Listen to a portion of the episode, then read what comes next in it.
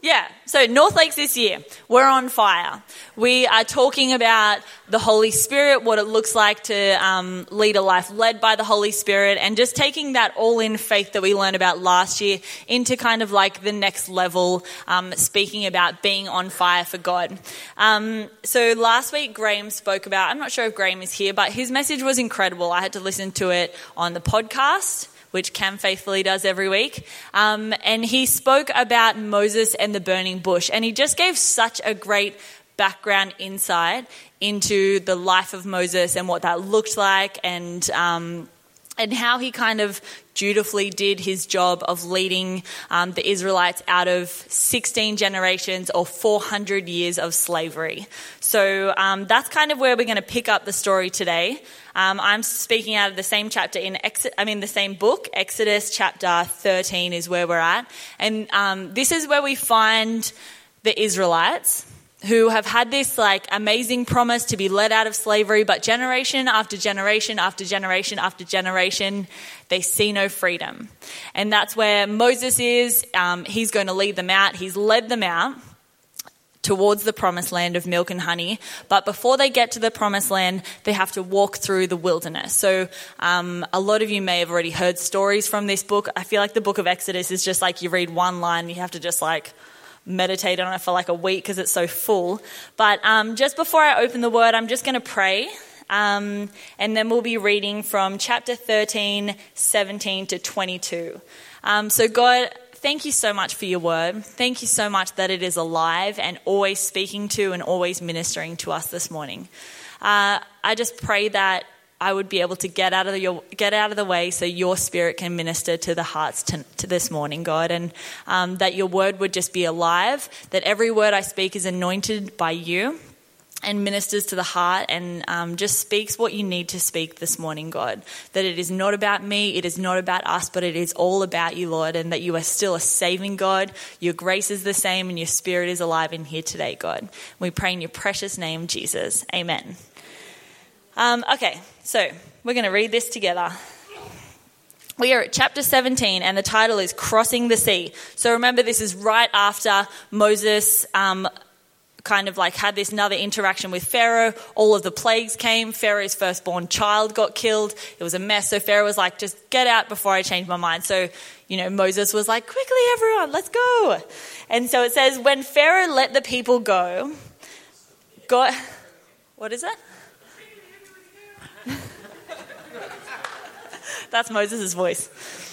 Um, when Pharaoh let the people go, God did not lead them, lead them on the road through Philistine country, though that was shorter. This challenges everything I like to declare about God that He's really efficient, He's really to the point, and He's really like, charge and go. He led them on the road that didn't make sense, right? Yeah, the worst. Um, for God said, if they face war, they might change their minds and return to Egypt. So if they get out into the wilderness, they might be like, whoa, this is too hard if they face a war and go back to slavery. So instead, he sent them like the long way and, you know, towards the promised land that way. So God led the people around by the desert road toward the Red Sea. The Israelites went up out of Egypt ready for battle. Moses took the bones of Joseph with him. Weird. Because Joseph had made the Israelites swear an oath. He had said, God will surely come to your aid and then you must carry my bones up with you from this place. If anyone, if anyone has like a will or anything like that, don't write something like that in your will. It's creepy and it's a burden that no one wants to carry, right? It's gross. So after leading Succoth, they camped at Etham on the way on the edge of the desert. By day, the Lord went ahead of them in a pillar of cloud to guide them on their way, and by night in a pillar of fire to give them light, so they could travel by day or night. And neither the pillar of cloud by day nor the pillar of fire by night left its place in front of the people. So that's where we're at today. There's the fire of the Holy Spirit. Um, kind of shows themselves in Exodus. And um, I just love the first observation I made about this scripture is I just love how dynamic the provision of God is. By day, they're in the middle of the desert. What do they need? They need a cloud, they need shade, they need pre- precipitation. All of these things is so useful. And then by night, they have the warmth and the comfort and the heat of the fire. I just feel like all week, knowing that scripture, I have just been so acutely aware of the dynamic provision of God. In different seasons, in different um, situations or circumstances, God always just um, works himself into being exactly what we need. And to be aware of that, I think, is just such a blessing. Um, so, this pillar of fire and the pillar of cloud, we're mainly going to focus on the pillar of fire today because on fire. Um, the pillar of fire isn't just like a random, you know, gift or weird kind of thing that God's doing for these um, Israelites, for his chosen people. The pillar of fire is actually a physical manifestation of God's spirit. And so it's super significant that this is the first time that the Israelites in 16 generations have lived in freedom, and God has manifested himself to be in their presence as a pillar of fire. So um, I think that it's really easy, at least it was for me, to kind of think of the Holy Spirit as like the third part of God's story. There was the Father of the Old Testament, there's Jesus in the New Testament, and then Jesus left and left the Holy Spirit. But it's so important to see that the Holy Spirit is like a golden thread just weaved through the whole Bible. In the very first sen- sentence or the second sentence of Genesis, it says that the Holy Spirit hovered above the water, waters before anything was even created. I just think that that is such a wonderful introduction and um, kind of just attunes our awareness of the Holy Spirit in and throughout all of these books. So um, I want to just take a moment to, to talk about three traits we learn about the Holy Spirit in this story. And, um, and ways that we can learn about that for who the Holy Spirit is to us now, who the Holy Spirit is through the Bible, and what the Israelites would have learned. Um, so, the first one is that the Holy Spirit and God is faithful. You see, this is something that the Israelites, who have lived in slavery, as I've said a hundred times, would not have known. They didn't have the manna. They didn't have those sandals that didn't run out. They didn't have a book of Psalms. They didn't have someone every Sunday saying, God is good and God is faithful. They had no knowledge, no, no testimony to God's faithfulness. They had an empty grave where they took Joseph's bones from, and they had a long, a promise from long ago of a God they may have never encountered. But this manifestation is a symbol of God's faithfulness. It says that by day and night the pillar did not leave them. It continued to lead them, uh, lead them day and night. And I just think that step by step, day by day, the Israelites would have learned okay, it's dark out there, but God is leading us. God is doing what He said He was going to do. And day in, day out, that path, like Jess said a couple of months ago, becomes well worn that we learn to trust God, that we learn of His faithfulness only by living in it. And I think that that is a message that the Israelites could have carried and could have reminded themselves, and God just proved that over and over again with His provision. Um, and the second one is that God illuminates the darkness and he illuminated the path for these Israelites. The wilderness was crazy. It was dark. It was scary. It was intimidating. God didn't change that. God didn't take away the darkness. God didn't take away um, the intimidation of the wilderness, but He did give them enough light and enough provision for where they were now. And there's a psalm in uh, Psalms 119, verse 105, and it says that your word is a lamp for my feet and a light on my path. And I just think that that is what God's presence is doing here. It is illuminating the path of the Israelites towards the promised land. It is not illuminating the whole world, but it is illuminating where they are right there. Um, and I think that that's an important differentiation to make. That it's not, you know, they got freed from slavery and the world was a rainbow and it was incredible and everything was good. The world was dark. They were in the middle of a desert. But God was so faithful and so good that He illuminated their path. They were a light. He was a light for their feet as they walked towards a promise of the land of milk and honey.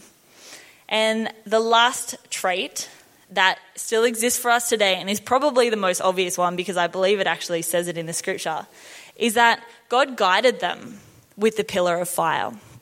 And when I first read it, I really thought that it was like the cloud was the moving, and then at night they all reflected on their day and like did the positive, negative kind of thing and hung out by this gigantic bonfire. But It said that he gave the pillar of cloud and the pillar of fire so they could travel by day and night.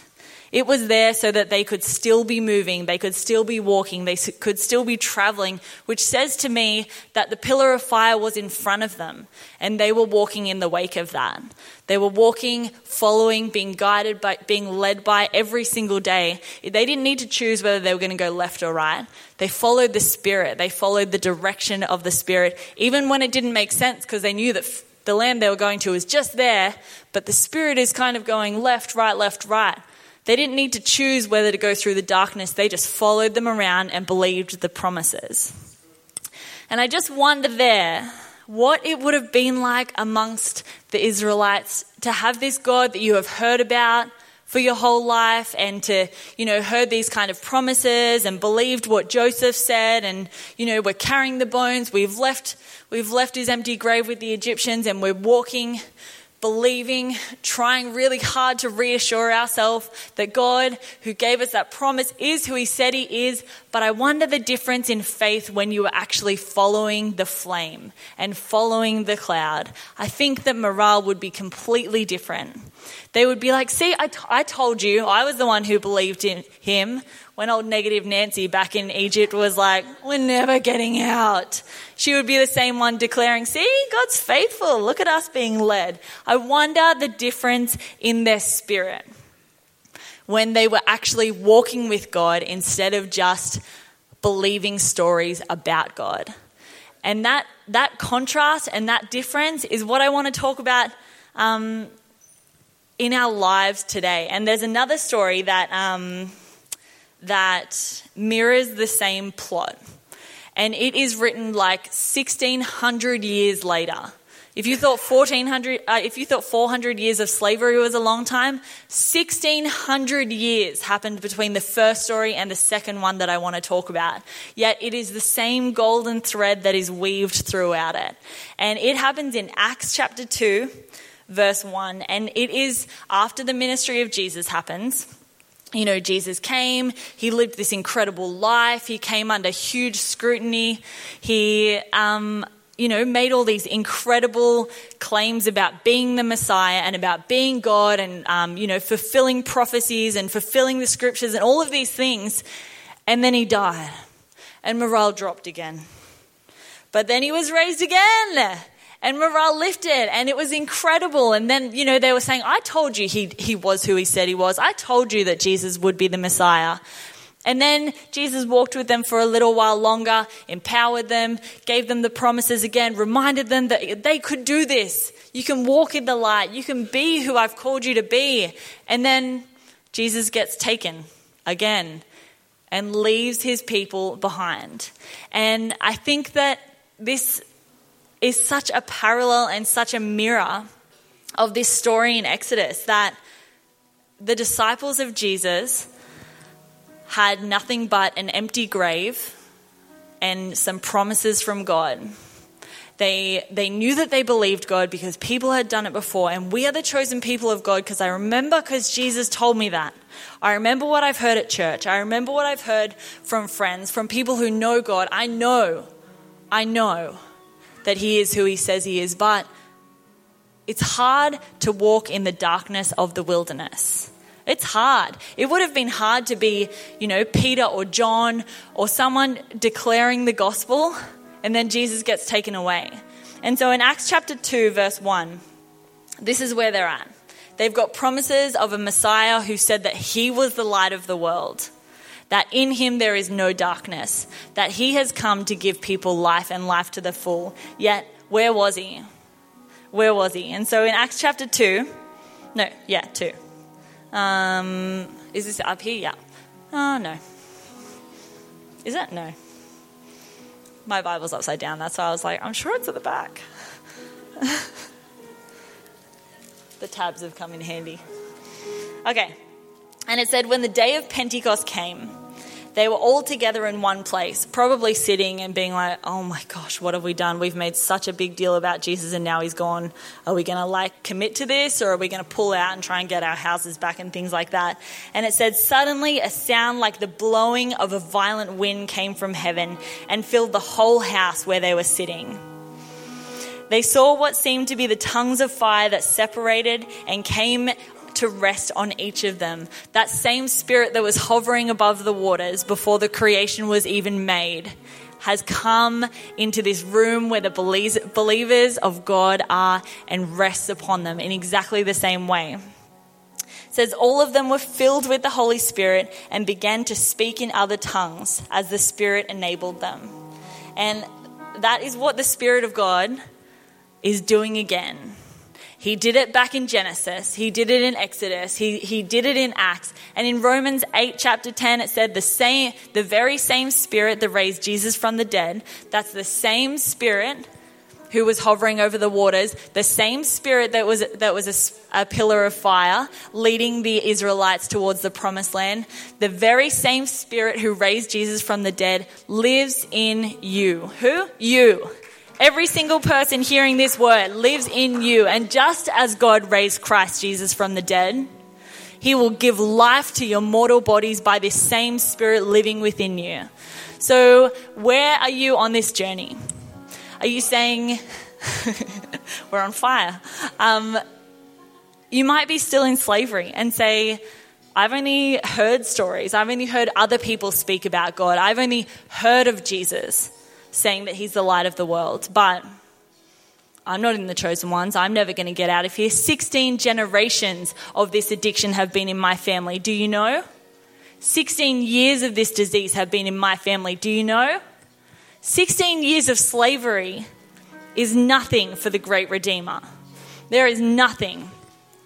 You might be already saved say, Yeah, I know Jesus is my Savior. I declared it. I put my hand up at church. I know that Jesus has freed me from my sins, but this place is dark. You have no idea of the darkness that I walk through. You have no idea. I don't have any idea, but I know that this is a broken world, still corrupted by sin. I know that Christians come under persecution. I know that there is still disease. I know that there is sin permeated through everything, even us. I know but I also know that the Holy Spirit has illuminated our path and His Word is a lamp for it. That He has given a light to our every single day, enough light to illuminate for what we need right now. It's not going to change the darkness out there. It's not. But this light that God gave the Israelites in Exodus was big enough to illuminate the path for over 2 million people. It wasn't a small group of 50 or 100 or even just like a little group of five. There was 2 million people and his light was enough for them to walk by. So I know that God's spirit is enough light for you to walk by. And maybe you used to walk by the Spirit. You know that light, you know that feeling of warmth and comfort and provision that you get from the Holy Spirit. I don't care, Lord, if we go the inefficient way. I'm walking with you, and that's what matters. Maybe that's you, and somewhere along the line you've strayed because, oh, God, I actually wanted to be over there. I wanted to be over there. That was my promise.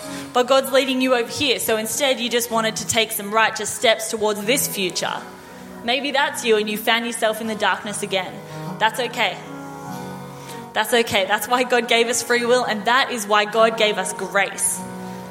He gave us the reminder that Joseph gave the, ex- the Israelites in Exodus that God has called you, He will free you. And Joseph was the reminder, but Jesus is the Redeemer. They gave him Moses, who rescued them. Moses was the rescuer. Jesus is the Redeemer, the eternal Redeemer, the one that says, In me there is light, and in me there is life. He is the finisher of the story, and there is an invitation for you no matter where you are in this story. No matter where you are. I'm not going to make anyone do anything weird or feel super uncomfortable, but we're going to keep worshiping right now. And I'd like everyone to just stand and we're just going to say a prayer together. As always, there is option for you to come down the front and receive prayer. I will be there. We have some faithful prayer warriors at the front of the room who would love to pray for you, love to minister to you, love to bring you back into the light. The light that God has promised for thousands and thousands of years with His Word.